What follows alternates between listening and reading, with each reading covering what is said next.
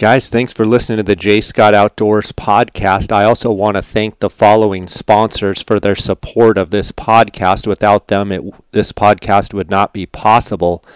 I want to thank the Go Hunt Insider, uh, Lorenzo Sartini and his crew over at Go Hunt. They have created the Insider, which is an amazing tool for you guys that are researching all these different western states and looking for which units to apply for and put in for. Uh, they also have the Go Hunt Maps, the Go Hunt Gear Shop. Uh, right now, go to gohunt.com, click sign up for the Insider. Uh, use the J Scott promo code. You're going to get a $50 Go Hunt Gear Shop gift card just for signing up. Go Hunt's been with me since the beginning of 2015. When I started this podcast, they've been a very loyal title sponsor of this podcast, and I want to thank them for their support. Make sure to go and sign up for the Go Hunt Insider. Use the J Scott promo code. Guys, I also want to thank Kuiu Ultralight Hunting. That's K-U-I-U dot com. Kuiu Ultralight Hunting is a direct-to-consumer uh, brand that sells the best ultralight hunting equipment and gear on the market today. Uh, you can go to kuiu.com, kuiu.com, and order directly there on their website. I also want to thank phoneskope.com, Cheston, the guys over at Phone Skope. Go to phoneskope.com. Anything you order there, use the JScott23 promo code, and you're going to get a 10% discount there at Phone Skope. I also want to thank Lathrop and Sons, their custom boot system and custom footbed manufacturer. Uh, these guys are the boot doctors, the boot gurus. Um, they're very, very helpful. They know a lot about boots. Uh, I have switched this season to the Lathrop and Sons Encompass boot. Uh, that's what I've worn primarily on my Coues deer and mule deer hunts in Mexico, and then I use the Mountain Hunter uh, for my sheep hunts, uh, specifically desert sheep uh, in any of that uh, more technical terrain. Uh, Lathrop and Sons has a phenomenal 3D mapping imprints and, and tracing kit. Uh, they make custom orthotics, uh, just really, really comfortable, uh, very user friendly boots and custom insoles. Uh, go to lathropandsons.com to find out more information. You can also check out Lathrop and Sons on Instagram. They have three custom boot options the Mountain Hunter, the Mountain Hunter Elite, and the Mountain Hunter Encompass, as well as the High Country Synergy footbeds custom. Uh, they also make all of these custom footbeds in wide and super wide, as well as the boots, which is rare for a boot manufacturer.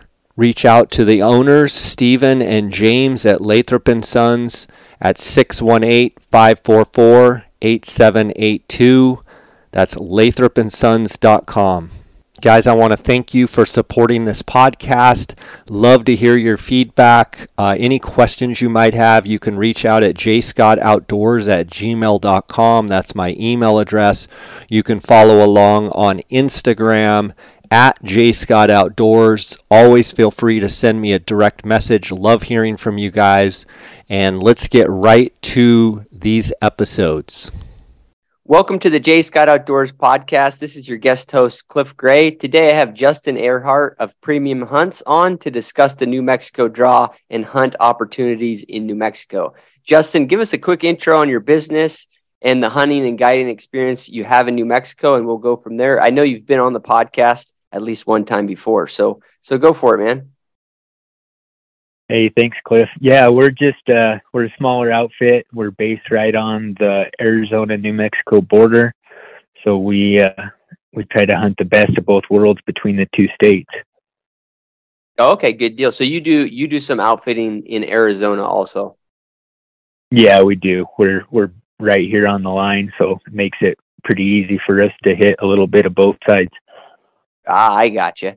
Good deal. Well, uh, I know the Arizona is is the Arizona draw completely. Is it done? The deadline's over, or is it? Do you guys still have time? For elk and antelope, it closed on the 14th. Okay, gotcha. And then what what else is left there?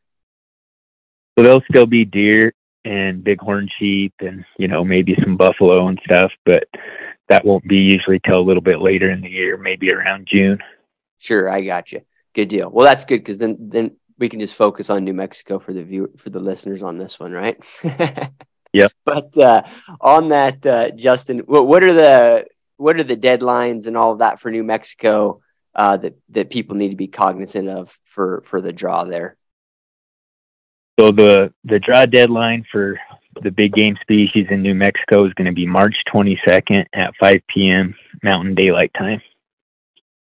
Good deal. So um, let's just jump jump into uh, you know your thoughts on the New Mexico draw, Justin. You know what?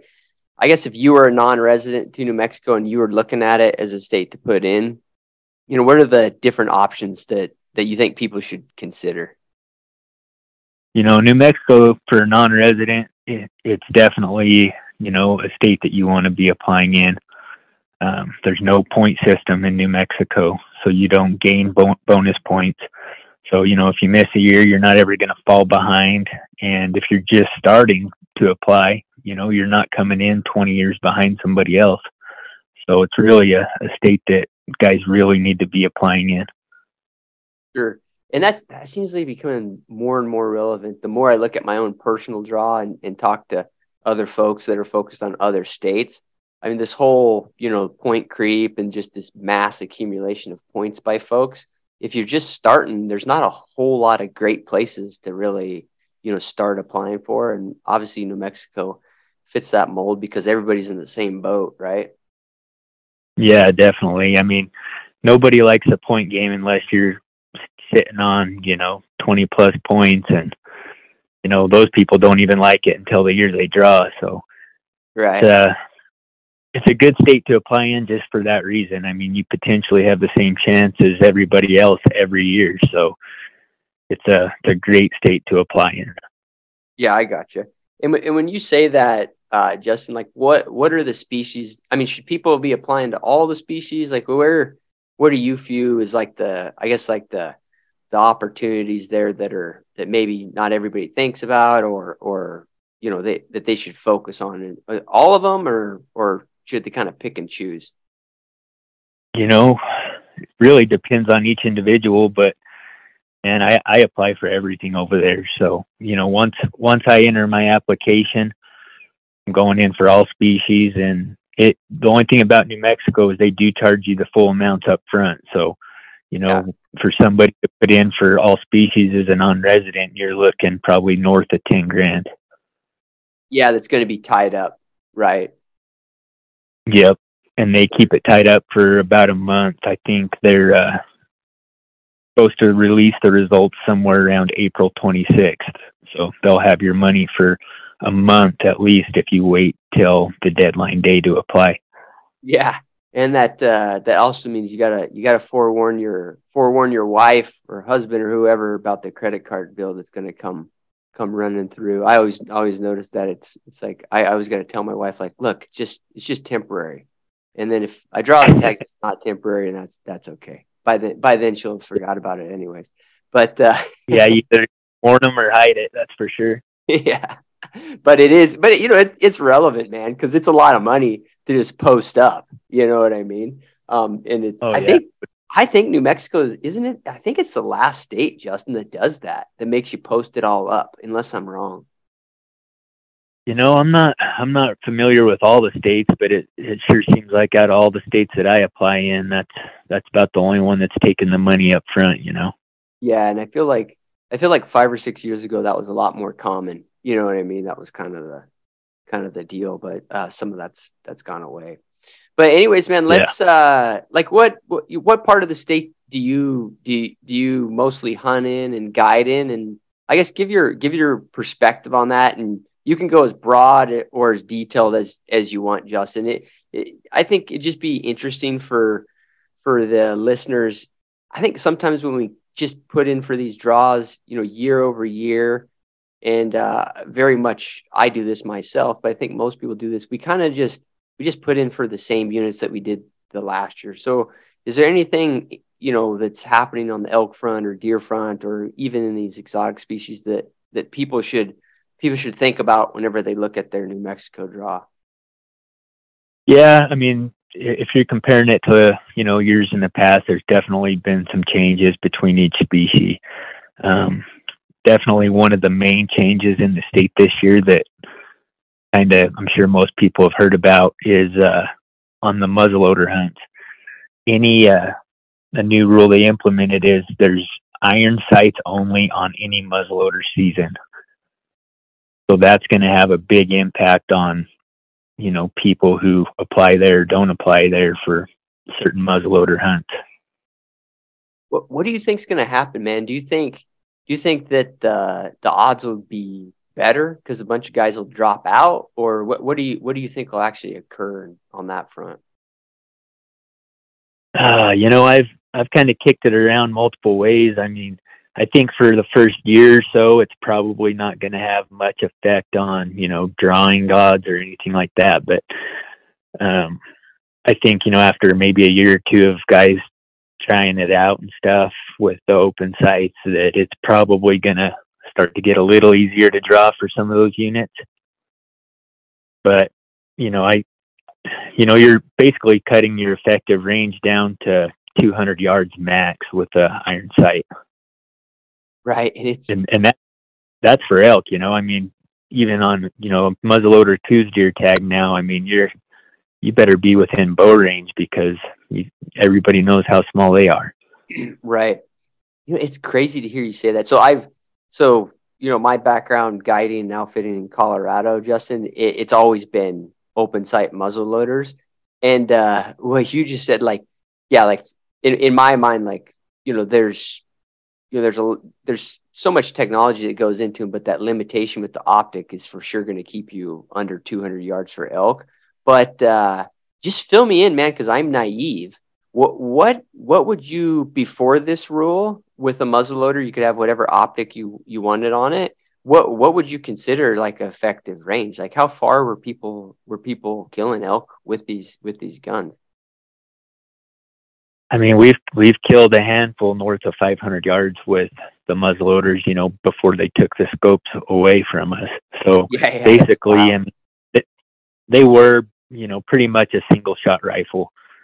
Mean, you definitely had some more uh, math to do and everything to calculate the drop and whatnot because they were dropping at a more rapid pace, but they they were they were very effective at killing, you know, 500 yards, even further. Um, and that's that's not even going to be an option now with iron sights. I mean, you'd just be wasting less.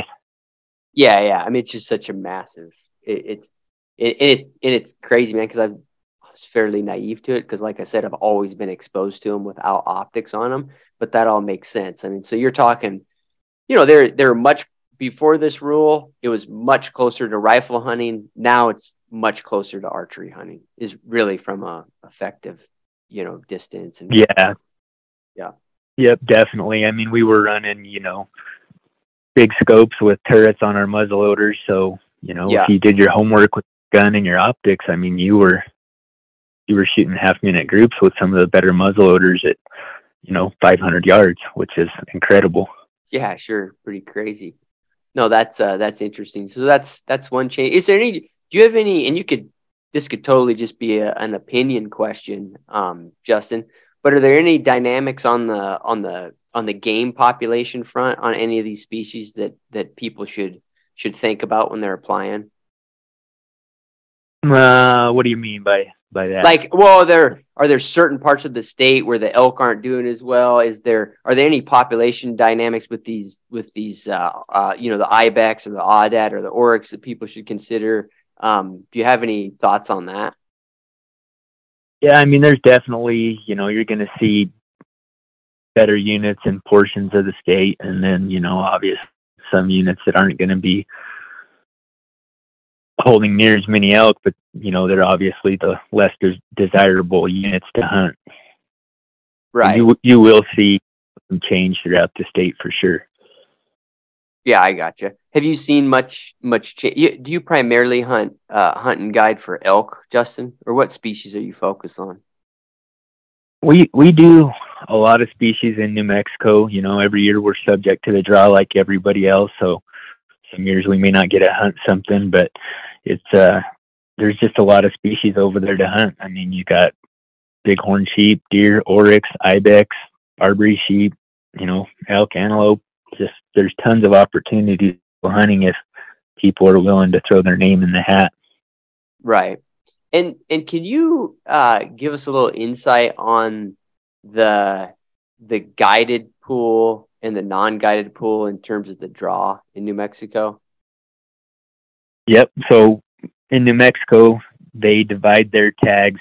Um, a minimum of 84% has to go to the resident. So in New Mexico, they give you an 84 6 10 split. So 84% at least to the resident. Um, up to 10% of the tags can be gifted to the guided pool or outfitter pool, which is somebody who's contracted with an outfitter and signed contracts p- prior to applying. And then they also offer up to 6% for non residents, you know, not in the outfitted pool, just DIY guys. Gotcha.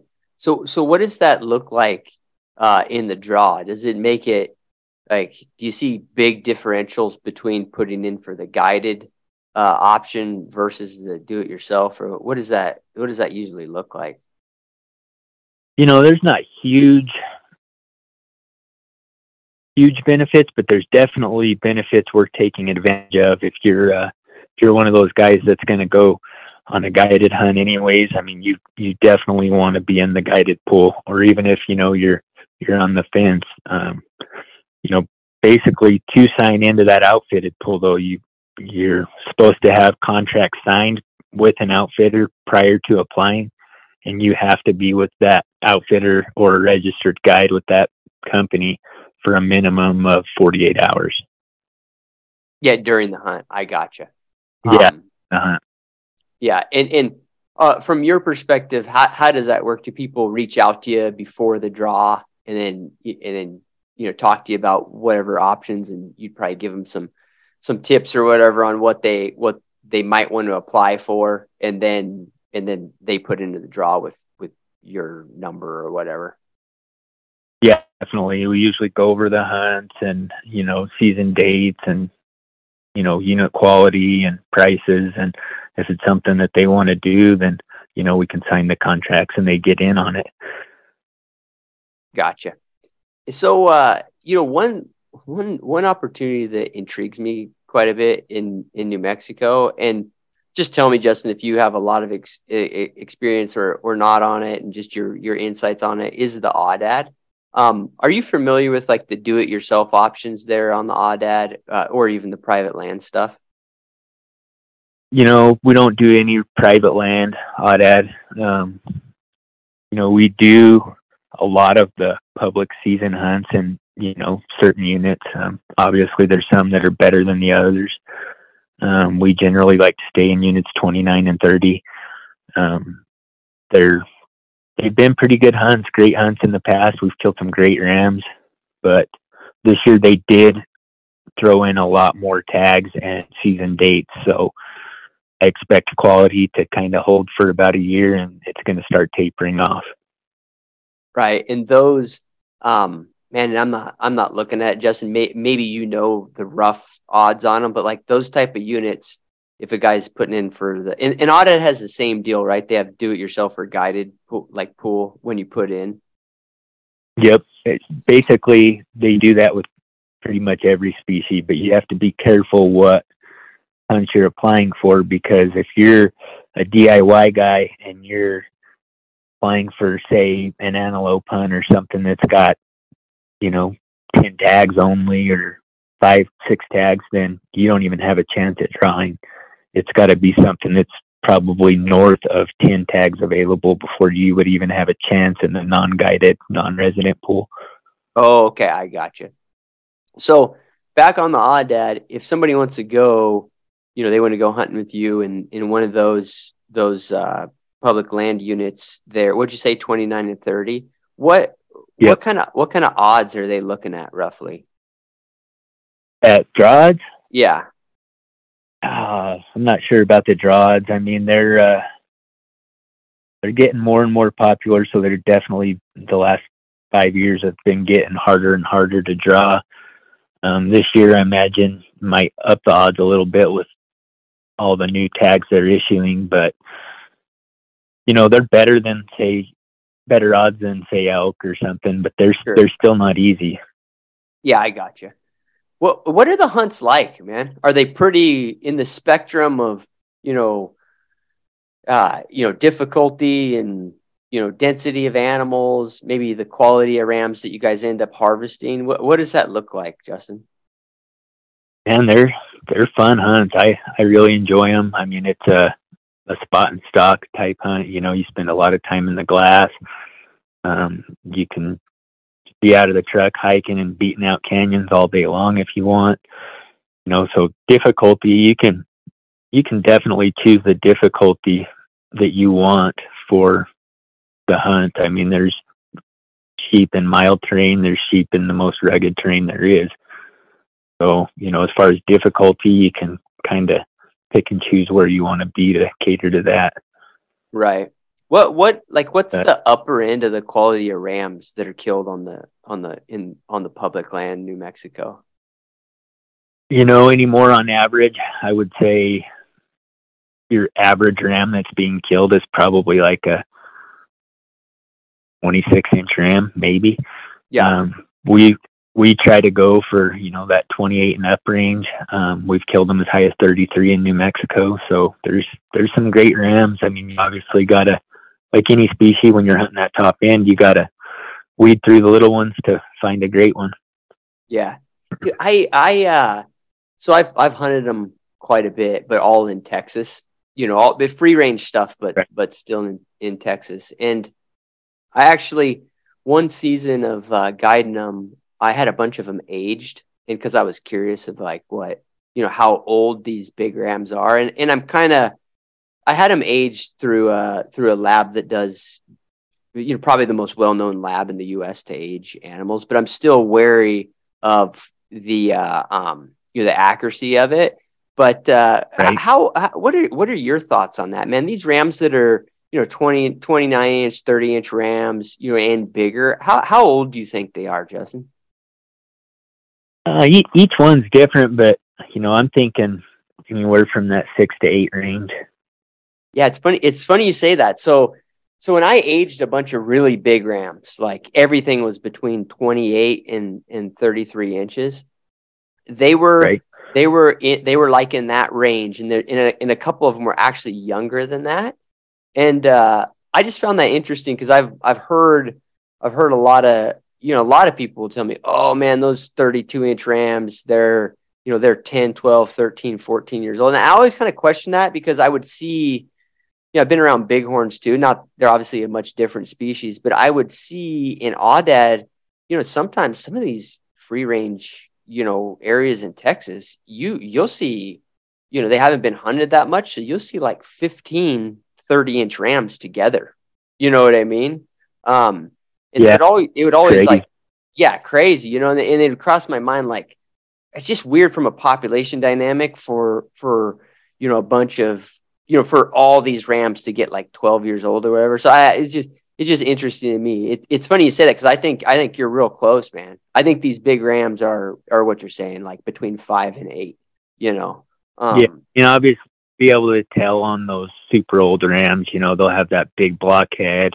They'll have mass all the way out to the end. I mean, that's probably when you're getting more around that 10 plus range. But, um, you know, as far as New Mexico goes, there's very few sheep that are making it to 10. Yeah, and that's just and that's just hunting pressure related, you think, Justin?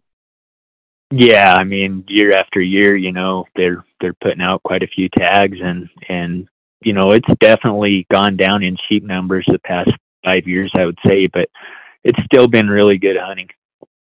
And they're they're either sex tags? They are. Yeah. Um you know, I have a random question for you because you've spent some time in them in a different geography than I've dealt with them. Have you ever have you ever seen like a, a lion kill or anything that was an aoudad? You know, I never I never have uh one of my guys, you know, a few years ago glassed up a lion when we were hunting them, but never have found a kill.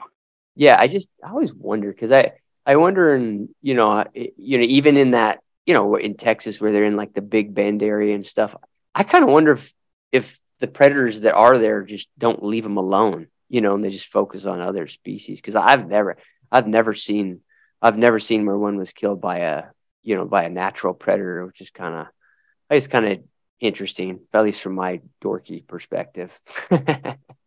yeah, I, I, I don't know. I've never ran into any lion kills or anything like that. I'm sure there is some predators oh, yeah. that are taking them time to time, but sure. Yeah, no, I, I hear you. So I, I mean, and like you said, the popularity of Aoudad is getting is getting you know more and more popular. So that's probably one of those hunts that people should, if they want to hunt one, because they're getting pretty expensive now too in Texas, right? Oh yeah, Texas prices are sky high in a lot of the more popular areas. Right. Do you uh do you have any experience with with the ibex or oryx in New Mexico? Yeah, yeah, we hunt we actually just got off of a hunt a few days ago over for oryx on the White Sands Missile Range. Okay, cool. Do you, give give me the um do do you know do you, uh, give the listeners kind of the perspective on draws there, how it works and where they're hunting and and what those hunts kind of look like. I, I actually drew in for context, I I drew one last year. Um and it was on the uh experimental range, and it was a freaking blast. Uh, I, I, put in for New Mexico, uh, really for the for the elk opportunities, you know, uh, yeah. Justin. So I never really thought about oryx, but now that I've gone on a hunt, I was like, oh man, this is awesome. So, but anyways, man, yeah, uh, fill fill the listeners in on, on what those hunts look like and and all that good stuff so they they offer you know a few different options throughout the state. Um, obviously, the most popular ones are the once in a lifetime hunt on the White Sands Missile Range.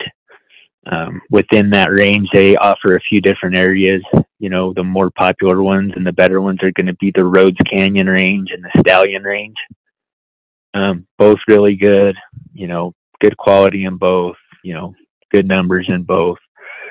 Um, they're the more sought after ones for sure. But then they also offer, you know, off range hunts, which are basically anywhere off range, off of the missile range, you know, statewide. And uh, those are, those hunts have even become more popular as well. They're getting to be pretty hard to draw, really. And and are those broke down? I'm so naive to this, dude um, but hopefully it'll, it'll help other people who are listening. Are those off range tags? Are they broken out into units or are they just like general off range tags? Nope, it's just everything off the missile range. So um, generally, you know, most people are going to be somewhat relatively near the missile range itself, you know, whether it's, you know, a mile out or 20 miles out, but you get too far away, you're your odds of seeing an oryx are slim to none. Right.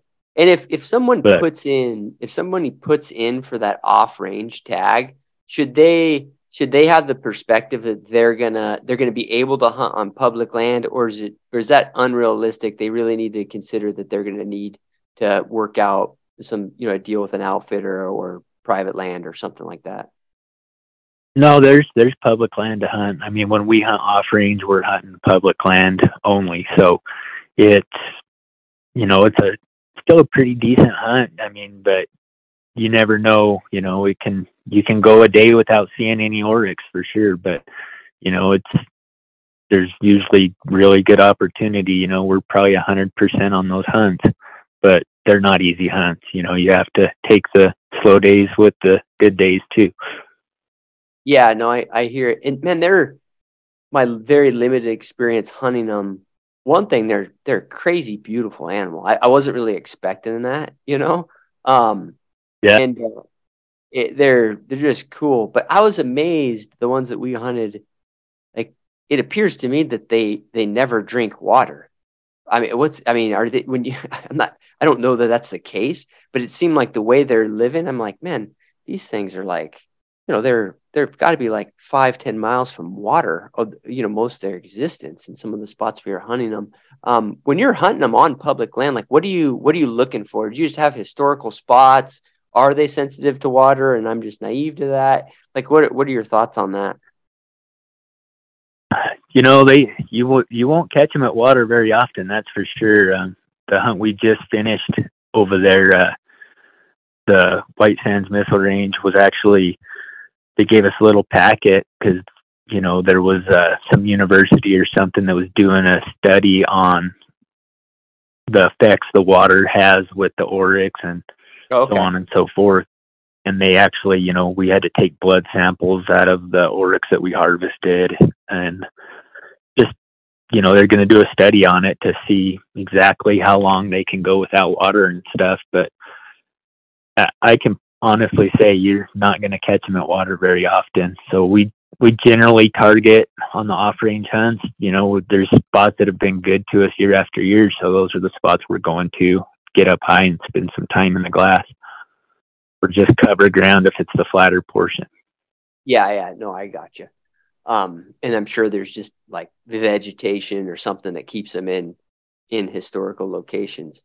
Um, you yeah. you touched on you touched on something there, man, that I think I know that I was naive to, and that's that uh, you know, depending on the tags, you're either you're you're either going to be you know given some guidance on where you're at on these you know when you're on when you're on, on the on range uh, hunts uh, or they're going to have a chaperone with you uh, what is it what does that look like in in your experience uh, justin my, my take on it was is uh, i had so when i drew a tag on the experimental range there um uh, it's the or what is it Jornada does that sound familiar um yeah yeah so it was there uh you know they i had a that you know they call them chaperones uh with you um you know and there's right you know, there's uh, they you know they say there's unexploded ordnance and stuff. I mean, it, makes sense, right? And you got to kind of know where you're going and and all of that. And um, before I went on the hunt, I was like, huh, I wonder how that's gonna look like. Like, who is like I had this perception that they were gonna send me out with like a guy on like with a like a lab coat and like was gonna be like a uber nerd or something like that. and it was be kind of weird or that sort of thing. That was like this, this what I was daydreaming about. And it totally wasn't like that. Like the guy they sent me with was awesome. He loved hunting. We had a good time. So, but uh, tell me your experience on that. What people should should expect. Oh, I've ne- I've never done any of the hunting on the area. Oh, okay. You so have, you haven't been exposed to it. Okay. But as far as like the Rhodes Canyon range and the Stallion range, um, they don't necessarily send somebody with you. Okay. Um, they're three they're three day hunts, and that first day you spend about the first half of that first day in a big meeting where they go over all the do's and don'ts of the range itself and any new closures there might be. Of course, all the same closures there always are. And like you said, most of those closures are because there's some type of, you know, unexploded ordnance in the area. Um, you definitely have to pay attention at these meetings because they will tell you real quickly, you know, the areas you can and can't go into and basically all the rules. And if you screw up, you're off the range and you're not coming back. Your hunt's over. Right. Sure. Which which is reasonable, right there. You know, it's it's there in, in a way, it's nice that the opportunity's there. So, you know, following some rules makes makes sense it's uh it's been great. I mean, we've been hunting the oryx on the range for years and years and years, and you know, I'm happy that you know nobody has screwed it up for you know the future generations yet. So hopefully, everybody continues to do it right. Yeah, yeah, for sure. Are they? Are, do you have you noticed on the off range hunts that more more of them are coming off of the off of the range? Are they dispersing? You think, Justin, or are they? is it kind of pretty much status quo? You know, about I don't know, probably eight years ago or so, there was there was quite a few more off range, but since they've gained in popularity and they're you know obviously getting more exposure throughout the hunting industry, they're uh, you know they're not easy to find off range, but we we have good success on it. Yeah, you know it's nice that uh, it's like it's nice that New Mexico, I guess, in a sense, they still view them as very much like a game species off range. Um, you know, like in Texas, if it's an exotic and it's on your place, you can shoot it whenever and whatever. You know what I mean? It's it's basically you know open season on them. it's nice that New Mexico hasn't taken that tact on these on these exotics, right? Right. Yeah. It's I. I mean, I I love that there's actually the exotics available to hunt throughout the state. I mean, it's you know these animals are pretty much living in areas where there's not much else living in the area itself. So um, definitely opens up a lot more opportunities. Yeah. Yeah. No, I I hear you. Um, what haven't we covered, man? You you don't do any, uh, or I'm, you might have some knowledge of it. Uh, and somebody brought it up to me. Have you ever done javelina hunts in New Mexico? No, we don't do any javelina over there. I could I could tell no, you responded. I could tell you responded. You're like, why would anybody want to do that? that's that's about like when Jay asks me about turkey. yeah. Yeah, well, he, I think he he shares your opinion on javelinas, though, man. He's not a big javelina guy. Uh, they intrigue me because just in my, you know, in, in all, all my hunting experience, I haven't been around them. You know what I mean? So it's kind of a a, right. a new a new little animal. Um, you know, all the area, and I had some some questions about this. Uh, all the area that you've spent time in, uh, Justin, it's fairly far from the border. Is that correct? Yeah, I mean, there's a couple border units that. So, are you which border are you talking? Arizona or Mexico? No, the the the Mexico border. Yeah, so there's there's really only a few units that are going to be down there. Um, you know, we've definitely spent time in all of them, but you know, some of them are getting pretty overrun with you know illegal activity, border crossings and stuff, and they're just yeah, they're not I, super fun anymore yeah, what's the uh, you know, give us the the quick rundown on that, like the realistic view of that, because it's I guess in my mind, if I was a if I was applying for a unit down there, going on a hunt down there, it I don't know that I would be, you know, like it would deter me from putting in for a hunt that that I had some information on that was good or was going to be a, a cool experience. But you know, with what with what you see going on, it would for sure cross my mind like, hmm, I should probably know like the inside scoop and and how to be cautious and you know what's what's important to consider. So so give us that, Justin, if you can. Man, honestly, it's just you never know what you're gonna run into down there. I mean, you know, there's times we've packed in and and camped out, and you wake up and there's new sets of footprints. You know, sure, fifty to a hundred yards from your tent. So kind of uneasy feeling, but you know, most of those people are trying to get out of there undetected, just like you know the deer are and everything else. So we just try to stay away from any of the activity the best we can, and we we haven't had any issues, but we've definitely had some run-ins. You know. Yeah, yeah, yeah. Basically, just be cognizant of your of your surroundings and that sort of thing. Yeah, definitely. Yeah, I got you. Um, Justin, are there any uh, are there any hunts that that like I mean, are there any hunts out there that that it, when somebody calls you and they you know they're going to put in for you know elk, mule deer, one of these exotics in in New Mexico that you just look forward to guiding? Um, like what's what's your favorite hunt to to guide there? Oh, for every species, you know, we we have definitely our favorite hunts for sure. Um, obviously they're going to be the more better hunts for numbers and quality. Um, elk, you know, I really, really like the 16 A and D. That's Alpha and Delta. Those are probably my top two elk units. Yeah, and and, uh, and mule deer hunting. Uh, I've heard mixed things. Is it is it are are there opportunities for big deer there, or, or how should people view that? Honestly, the the mule deer in New Mexico, man, it's it's struggling pretty much across the board. I mean, yeah, you can can get lucky and dig up a big one in you know a handful of units throughout the state for sure, but just overall the numbers and quality has just been on a downward spiral for years. Yeah, no, I got you. Yeah, and I've and I've kind of I've kind of heard that. Um, Good deal, man. Well, hey, uh, thanks for your time, uh, Justin. Let let the listeners know, you know, where they can where they can contact contact you, maybe follow you on social media if they were to draw one of these tags, or if they, you know, they want to put in for that that guided pool in the draw, how they could get a hold of you. Yeah, yeah, guys, you can reach me at 928-245-8722 or you can look us up, you know, on social media, shoot me an e- email at info at premiumhunts.com.